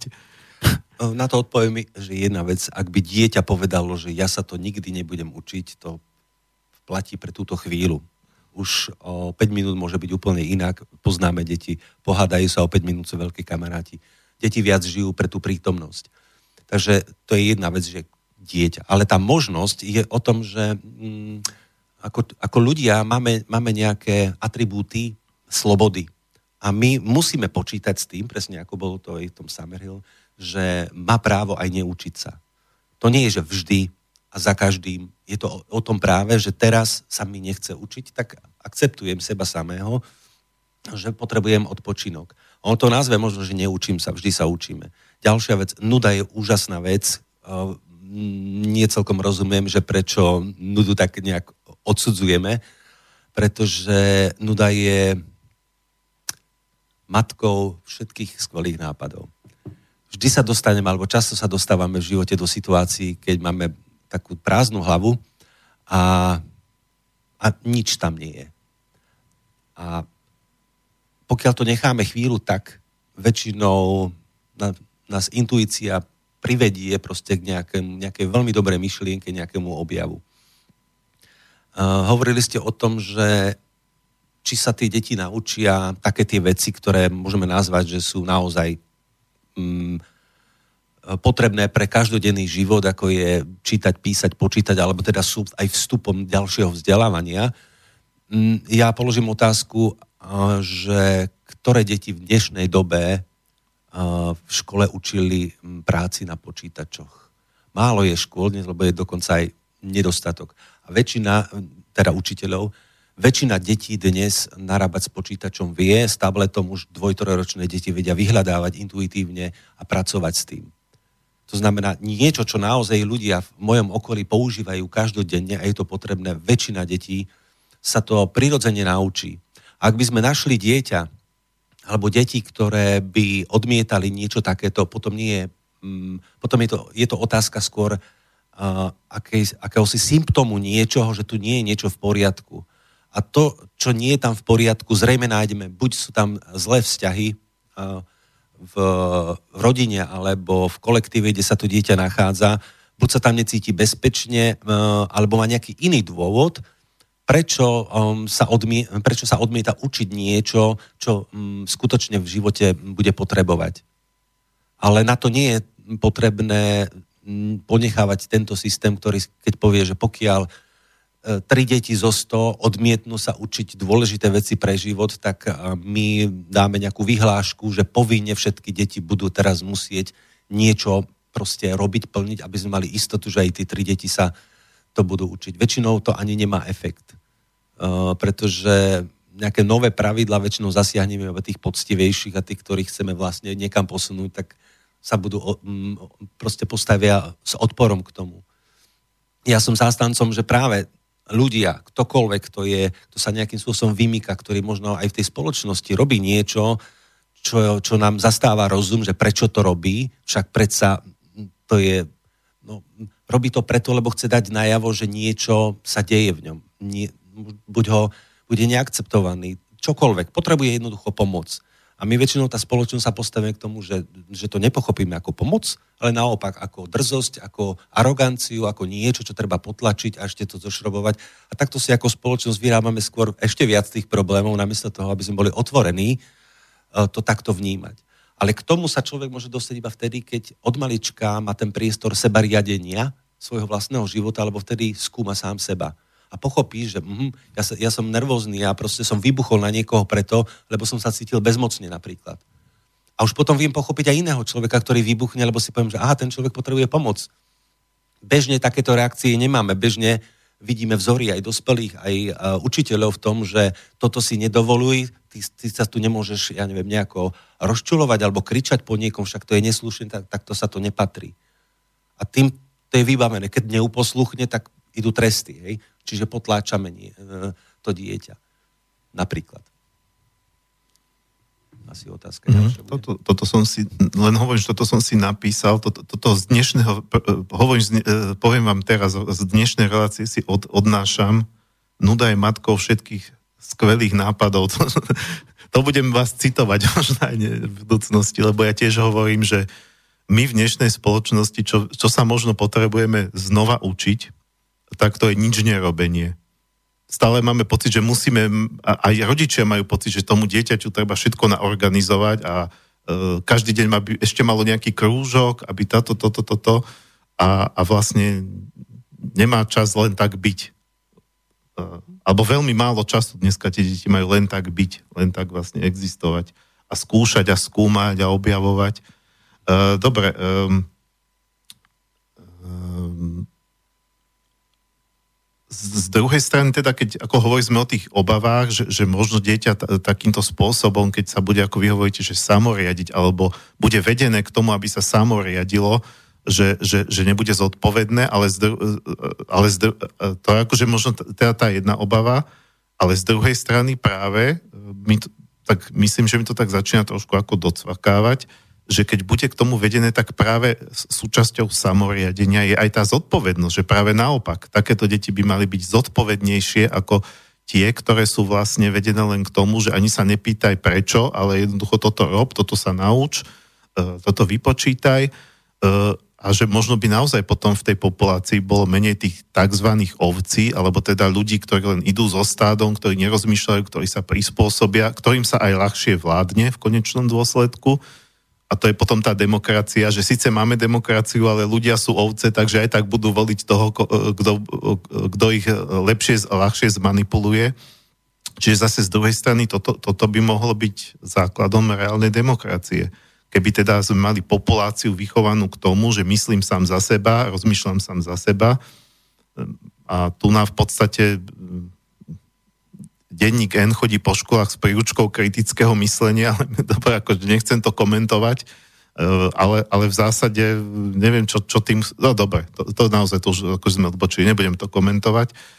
Teda, aby, aby sme sa teda dostali k tej úplnej podstate, eh, eh, keď teda sa tu bavíme o tom, že to dieťa, dieťa by sa v tom systéme malo samoriadiť a samo si istým spôsobom vyberať veci, tak sa tu vlastne dostávame k tej myšlienke toho trhu, ale teda e, to by bolo možno dobre nejak skonkretizovať a tú vašu predstavu toho trhu vo vzdelávaní, lebo e, určite to teda nie je myslené v tom zmysle ako klasický trh, ako, ako ten v tej ekonomike. Ako biznis. Aj keď zrejme nejaká podobnosť tam je, že prečo ste to tak nazvali. Uh, možno poznámka k tomu, eh, ešte predtým, čo ste hovorili, že to sa vám javí ako, ako také reálne demokratické, že to dieťa sa naučí zodpovednosti. Eh, áno, presne to je o tom. možno, že aj prečo dnes je taký, taká skúsenosť, že povedzme tento, tá vízia slobodného vzdelávacieho trhu je viac menej známa aj medzi politikmi. S viacerými som konzultoval treba túto možnosť, že či hm, hľadal som teda nejaký, nejaký prienik a, a takisto aj s odborníkmi v oblasti pedagogiky a podobne, ale tam je jedna vec, že to nevyhovuje politikom. Tá koncentrácia moci vedie práve k tomu, že že mm, môžeme presne ovládať tých ľudí, alebo máme ich nejako pod palcom. A tá škola tradičná vlastne k tomu viac menej vedie, pretože ak uh, niekto za mňa rozhoduje, tak vlastne aj preberá zodpovednosť. A ja ako človek si poviem, že tak, keď nemôžem ja rozhodnúť, tak je to, ale už to odkladám. A potom sa stáva presne napríklad aj to, mm, ako ste naznačili, že že my si zvolíme politikov, ale potom na nich nadávame. Oni by to mali, oni by to mali urobiť a tak ďalej, ale my sme sa sami vzdali moci, lebo sme ich prenechali na nich celú zodpovednosť a keďže oni to prevzali, tak si zase zaslúžia, aby sme im potom nadávali, že, že teda nesplnili to, čo slúbili.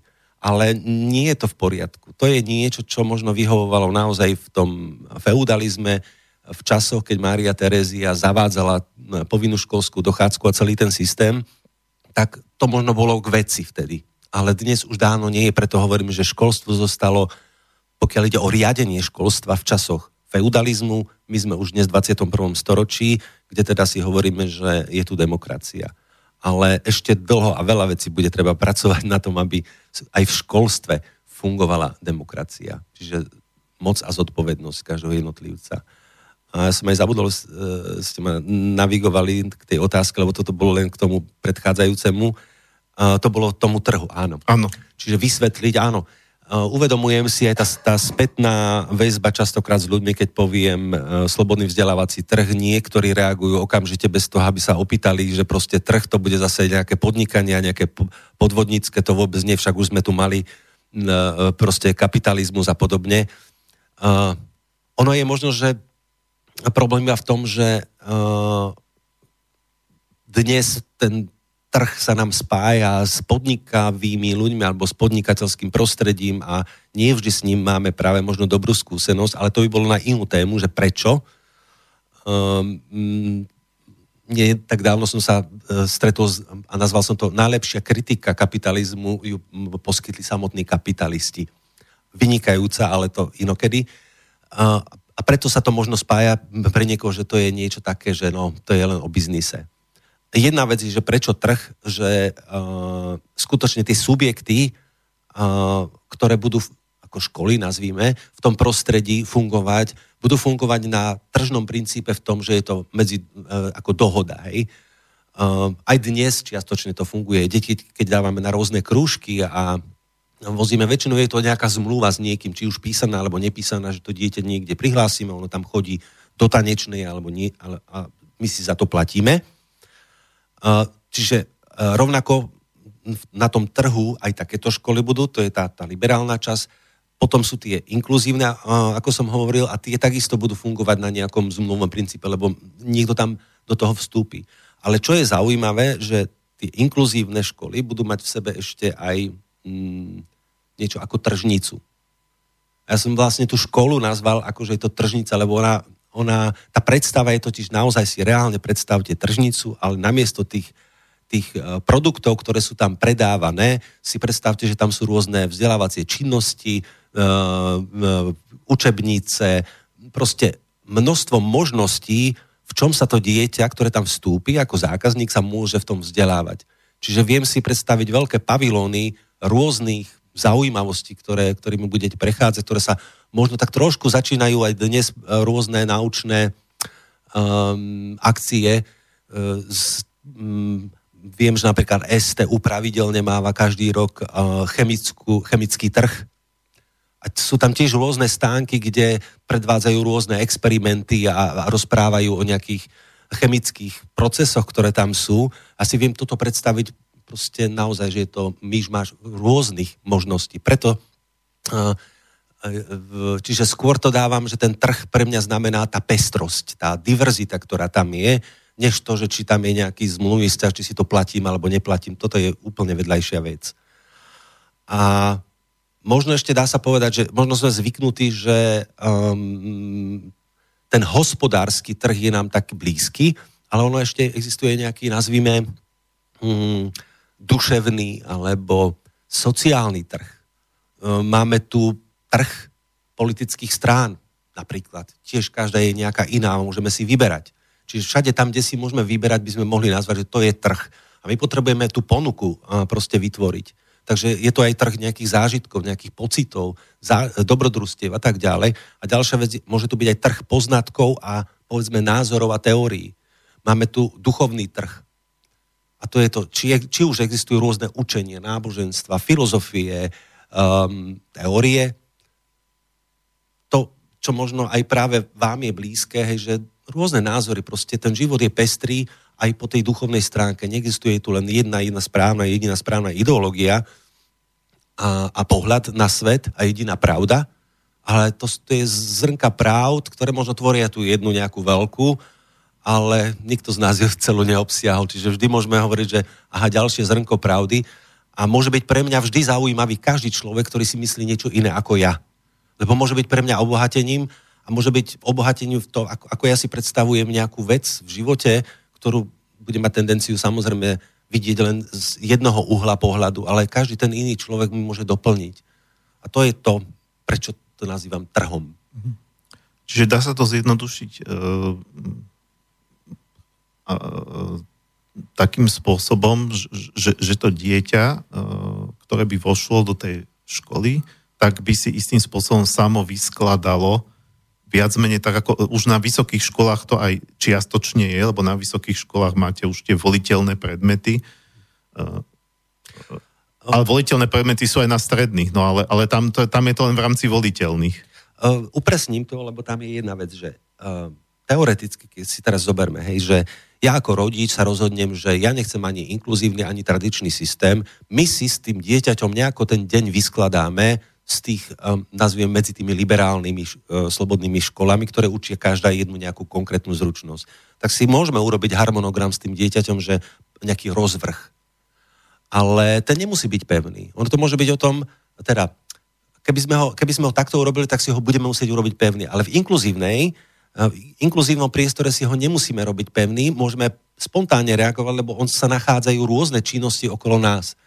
To znamená, to dieťa príde do tej do toho areálu, nazvieme to tak.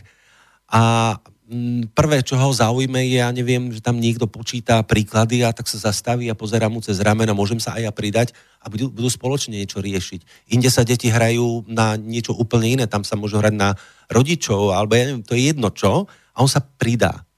A potom si povie, už ma to nudí, to už nie, tak chodí a možno bude len tak chodiť v tom areáli a zase ho niečo objaví, alebo sa bude chvíľu nudiť a, a bude oddychovať a potom príde nejaký nápad, že tomu by som sa mohol ja venovať.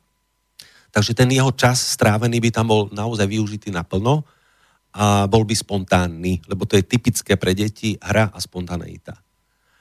To, um, čo ste naznačovali, už nejaké vyskladanie si niečoho, predpokladám, že deti v tom veku možno 13, 14, 15 rokov a možno aj o niečo skôr začnú využívať aj tie exkluzívne ich nazývam, voľné školy, čiže nejaké zručnosti, čiže to dieťa chodí do normálnej, do toho kolektívu, ale okrem toho, ja neviem, raz do týždňa má pevne dané, že bude na dve hodiny chodiť na tanec, lebo tá inkluzívna škola mu až takú špeci, špecifickú školu nie, alebo vyučovanie nevie poskytnúť. Jasne, neviem to dať už na takej úrovni, áno. ako tá, ktorá sa zameriava len na to. Tak, ako dnes, ja neviem, deti chodia do normálnej školy, ale chodia ešte do chemického krúžku napríklad, ktorý je mimo školy, ale, alebo teda nie je súčasťou toho denného mm, vyučovania, ale to je niečo navyše.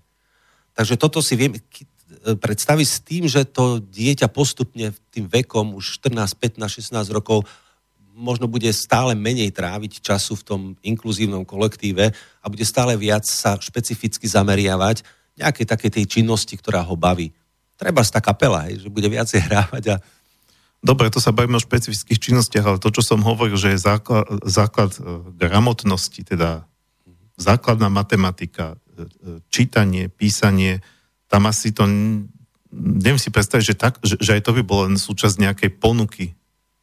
Či aj takto myslíte? Áno, presne takto to je, lebo nezabudnime, že ako som na začiatku povedal, učenie je sociálne. Ak nie je sociálne, nie je to mm. učenie. Vždy tie deti budú vstupovať do niečoho, lebo v rámci hry my do niečoho vstupujeme. A v rámci tej hry, aby, aby tú hru rozvíjali tí deti, vždy to bude ťahať tých, ktorí ešte povedzme nevedia čítať a písať k tomu, aby sa to naučili. Lebo bez toho aj tá hra je obmedzená. Jasné, oni aj e, vlastne skôr či neskôr narazia na to, že ja vlastne na tento krúžok alebo na túto ponuku nemôžem, reago- nemôžem tam ísť, lebo tam, tam treba si niečo vedieť už prečítať. Uh, tam je ešte ďalšia vec, že uh, uh, oni vznikajú takí prírodzení, mm, spontánni lídry pre určité činnosti aj v istej situácii. Tak ako bežne vyjde módny trend, že sa budú nosiť úzke gate, hej, nohavice, tak nejakú dobu všetci si kupujú úzke nohavice, lebo to je nejaký trend.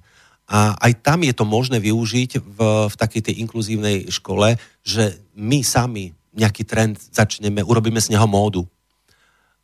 To môže byť aj to písanie. Je tam dieťa, ktoré proste krásne píše a je to taký líder prirodzený, tak on, deti sa bežne hrajú na to, že a teraz sa akože hráme, že píšeme.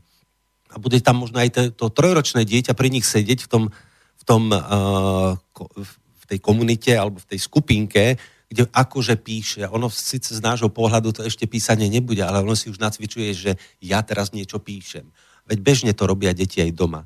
Ďalšia vec, čo sa týka toho písania, tak uh, možno väčšina dnešných rodičov má skúsenosť, že tí deti už píšu predtým, než idú do školy, mhm. minimálne tlačeným. To je pravda.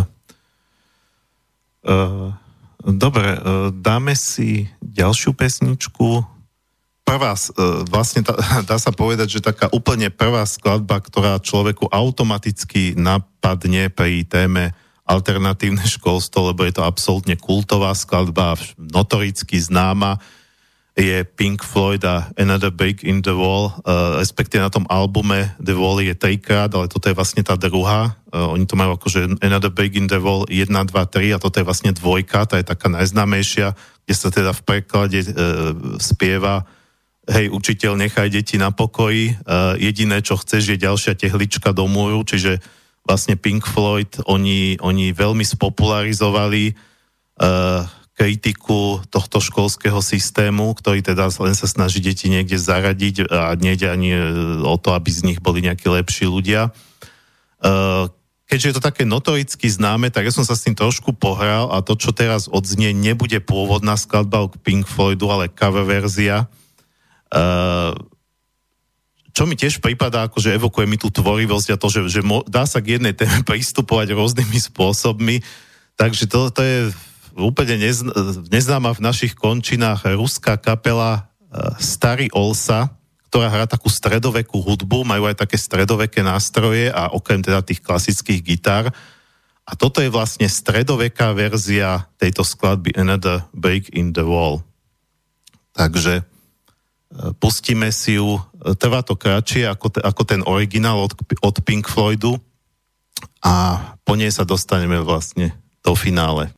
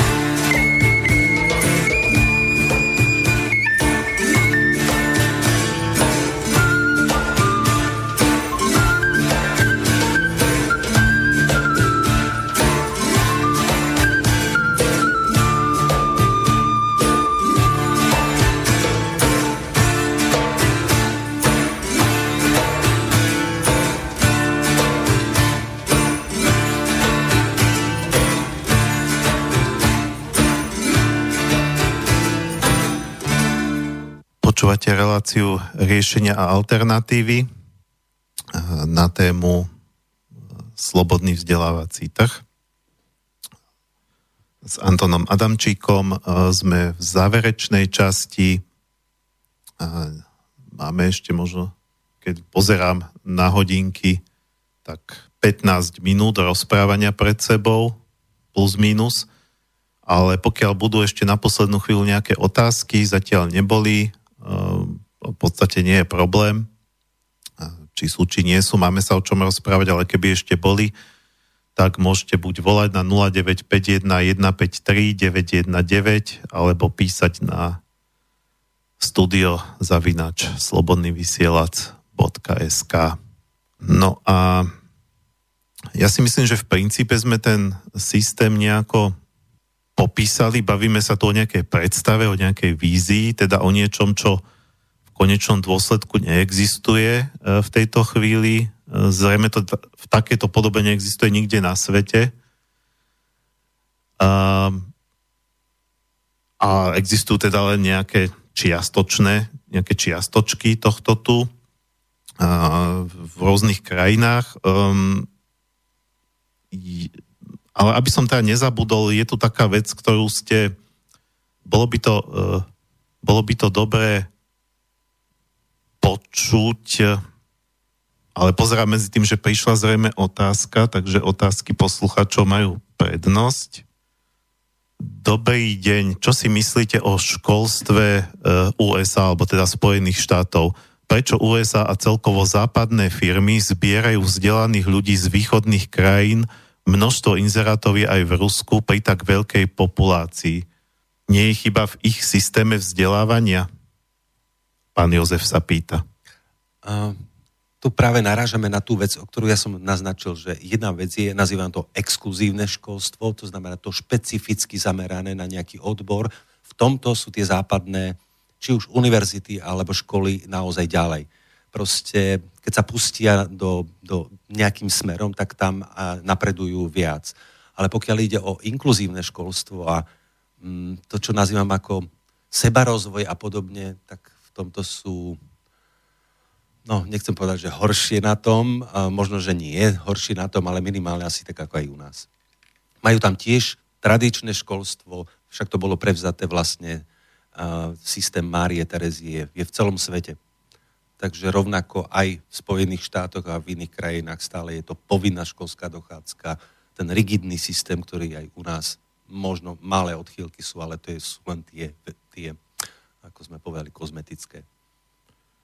No, ja som sa stretol s názorom, že uh, pre veľa západných, uh, fíri, uh, veľa západných firiem, keď majú teda takýchto tých, to sú v podstate dneska už ani sa nedá povedať, že americké, ale nadnárodné firmy, keď zamestnávajú povedzme Slovákov alebo Slovanov z týchto slovanských národov, ľudí, tak, tak hovoria, že to sú ľudia, ktorí na rozdiel povedzme od tých ľudí z tých ich krajín, samozrejme, že nedá sa to paušalizovať, ale teda akože všeobecná generálna skúsenosť je taká, sú viacej takí ako tvoriví a dokážu sa pozrieť na problém z nejakej inej strany a prichádzať vlastne inovatívny, to je to moderné slovo v firmnom svete, že, že proste oni vidia, že, že, že keď zamestnajú toho treba Slováka, alebo Srba, alebo Rusa, alebo kohokoľvek z tohto prostredia, vlastne toho bývalého Ostbloku, alebo východného bloku, takže tí ľudia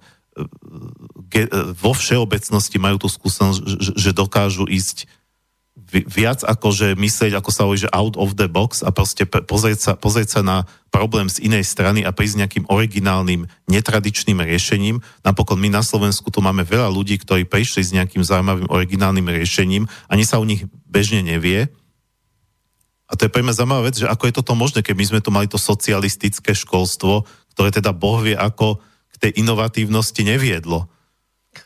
No práve to je možno tá predstava, že my tie deti nie, k niečomu musíme viesť. Ale oni niekedy, tie deti reagujú, skôr reagujú svojsky na niečo, čo my robíme ako dospelí, čo vôbec ani nebolo našim cieľom. E, spomente si zo školských hlavíc, keď ste sedeli v triede a učiteľ viedol nejaký monológ, nejakú prednášku alebo niečo, najhlúpejšie nápady v odzovkách, prišli práve vtedy. Vtedy sme sa do, do, dokázali chichúňať na hociakej bežné veci, na ktoré by sme sa nesmiali. To znamená, to prostredie, ktoré, kde bolo akoby zakázané byť kreatívny, sedieť a počúvať, nuda strašná, vtedy tie nápady najviac prichádzali. Preto sa vrátim opäť k tej svojej myšlienke, kde som povedal, že nuda je matka dobrých nápadov. A myslím si, že toto je aj výsledok toho, že prečo. Mali sme tu systém, ktorý fungoval, ja neviem, 40 rokov, kde všetko muselo ísť podľa šablóny, každá vec. My sme niekde tú kreativitu museli uh, pestovať a pestovali sme si ju v sebe a myslím, že toto je tá príčina toho, prečo sme možno tak viac naladení na tú kreativitu dnes. Že, že sme ju akoby nemali stále dosť.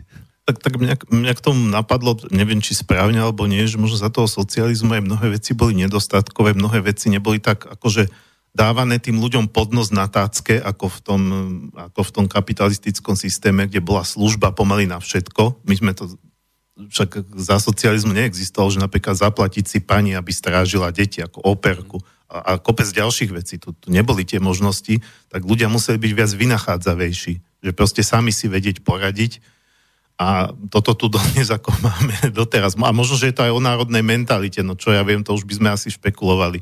Ale ja teda ešte, kým máme čas, e, e, teda by som chcel e, ešte povedať to, čo som chcel povedať. To bolo ešte počas tej, myslím, druhej pesničky, keď ste povedali takú vec. Podľa mňa bolo fajn, keby to odznelo aj pre poslucháčov. Ja som si to trošku poznačil, že systém klasických ročníkov, teda keď deti sú zaradené ako prváci, druháci a tak ďalej, rozbí, rozbíja komunitu a rozbíja kontinuitu. A vlastne, že, že je to ist, istý, istý, istý ako keby systém, ktorý zrejme nie sám o sebe, ale prispieva podľa vás e, k tomu, že my dneska sme vlastne takí izolovaní. Že vlastne nemáme, strácame tie naše korene. Áno, e, predstavme si tradičnú, normálnu, klasickú rodinu, kde je tam širšiu, myslím, otec, mama, súrodenci, tety a, a podobne, že tá rodina si nesie z generácie na generáciu, nazvime to ako rodinu alebo rodovú kultúru nejakú, je, špecifická. A je vďaka tomu vlastne môže fungovať. Predstavme si, že tá rodina nemá násled, nasledovníka a proste skončí. Celá tá kultúra skončila toto sa deje v školstve, že my vlastne nástupom detí, ja neviem, do prvého ročníka, tá kultúra ročníková začne nejako fungovať. Ona, ona, ona nejako sa vytvára. Tie deti prechádzajú do druhého, tretieho, štvrtého ročníka, povedzme až potom deviatý a s tým, že skončí deviatý ročník, celá tá kultúra sa proste rozpadne. Ona už nebude. A ona nevie, aká kultúra je v tej druhej triede v inom ročníku. Nie je to prepojené. Toto je zároveň najideálnejší spôsob, ako vykoreniť, keby som teda chcel byť zlý a chcel by som niekoho vykoreniť, jeho kultúru, tak toto by bol najlepší spôsob.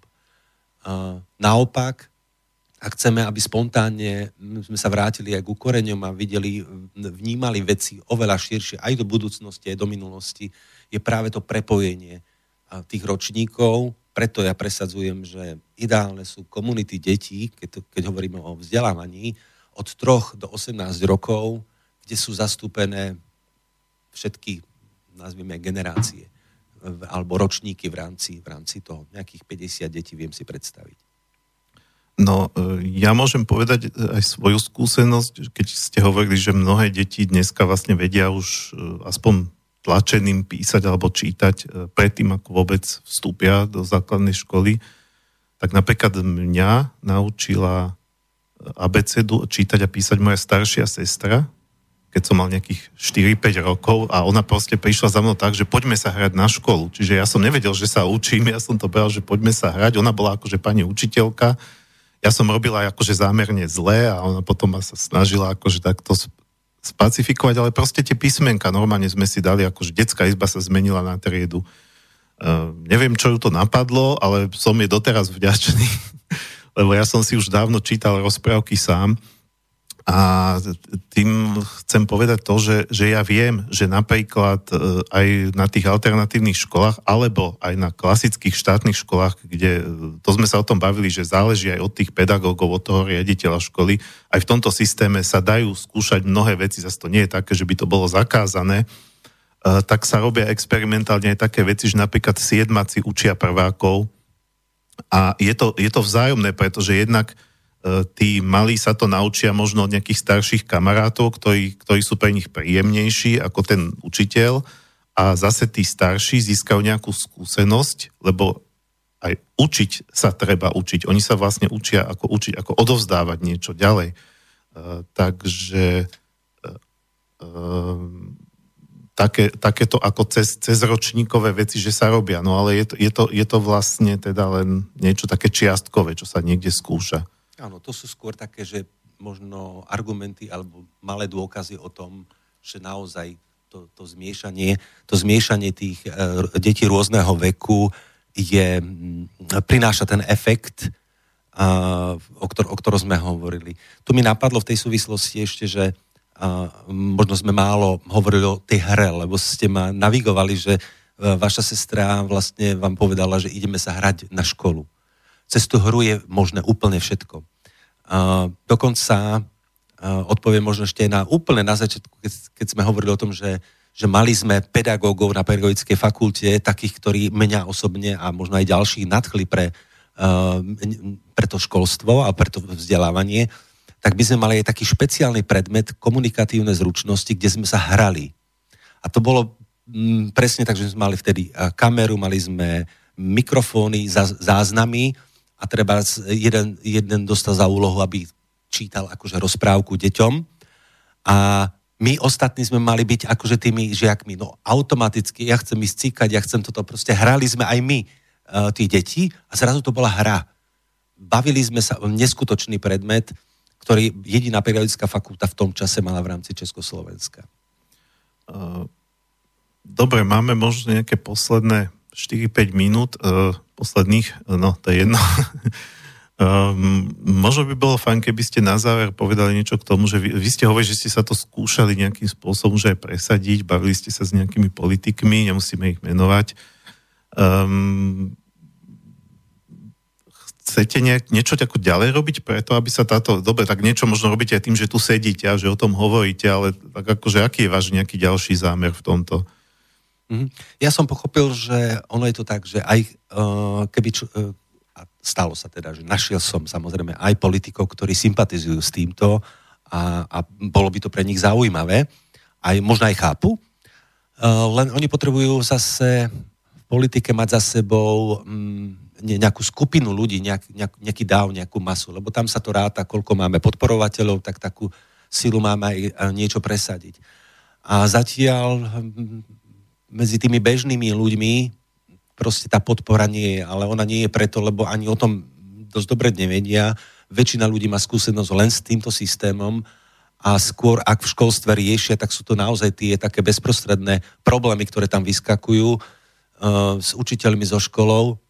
Čiže o to chce mravenčiu dlhodobú prácu a toto je tiež práve, mm, dá sa povedať, jeden zo spôsobov, ako o tom rozprávať a predpokladám, že to bude možno aj na dlhé roky. Hoci ho, sám hovorím, že viem si predstaviť legislatívnu zmenu za jedno odhlasovanie za jeden deň s tým, že ten proces zmien bude prebiehať tak presne, ako sú na to ľudia pripravení. Bez toho, aby sme niekoho do niečoho tlačili, akurát tých, tým iniciatívnejším hm, trošku odstránime tie prekážky, ktoré momentálne hm, tá legislatíva má. No to je ďalšia vec, že odhlasovať sa dá čokoľvek, ale či tí učitelia by reálne dokázali v tom fungovať. Keď už majú nejaké, keď už majú nejaké nazvime to, zvyklosti. No, môj odhad je, že do tohto systému, keby povedzme fiktívne, že zajtra je to odhlasované, by v rámci Slovenska možno vstúpilo možno stovka učiteľov, viac asi nie. A tí by možno vytvorili 3-4 školy už zajtra alebo najbližší, najbližší rok. Ale predpokladám, že do 5-6 rokov by sa to niekoľko znásobilo. ja neviem, môj taký len čisto intuitívny odhad a nemám na to žiadne ani fakty, ani výskumy, že by možno 100 rokov trvalo, kým by sa prelial, povedzme, ten tradičný systém do toho nového, s tým, že väčšina rodičov a ja neviem, tej populácie by, by už tradičnú školu povedzme nechcela.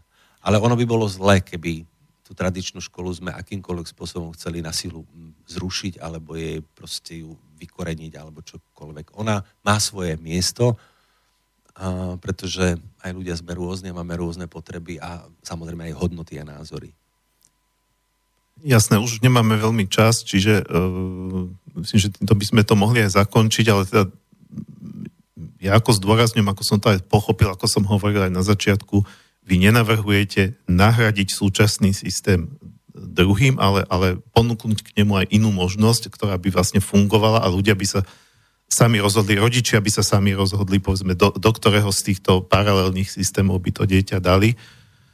Uh, Posledná skladba, ktorá odznie, je takisto e, detský zbor, e, americký, e, deti, ktoré si hovoria One Voice Children's Chor, alebo teda chor, detský chor jedného hlasu, alebo ako to preložiť.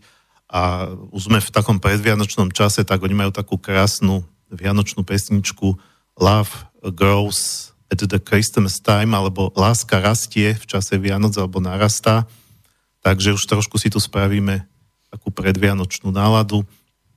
Lučím sa s vami, milí poslucháči, o týždeň v piatok vysielame zase ďalšiu tému. Lučím sa aj s vami, ďakujem, že ste prijali pozvanie. A ja ďakujem za pozvanie, aj za pozornosť poslucháčov a samozrejme najbližším Vianočným sviatkom, aby boli veselé. winter's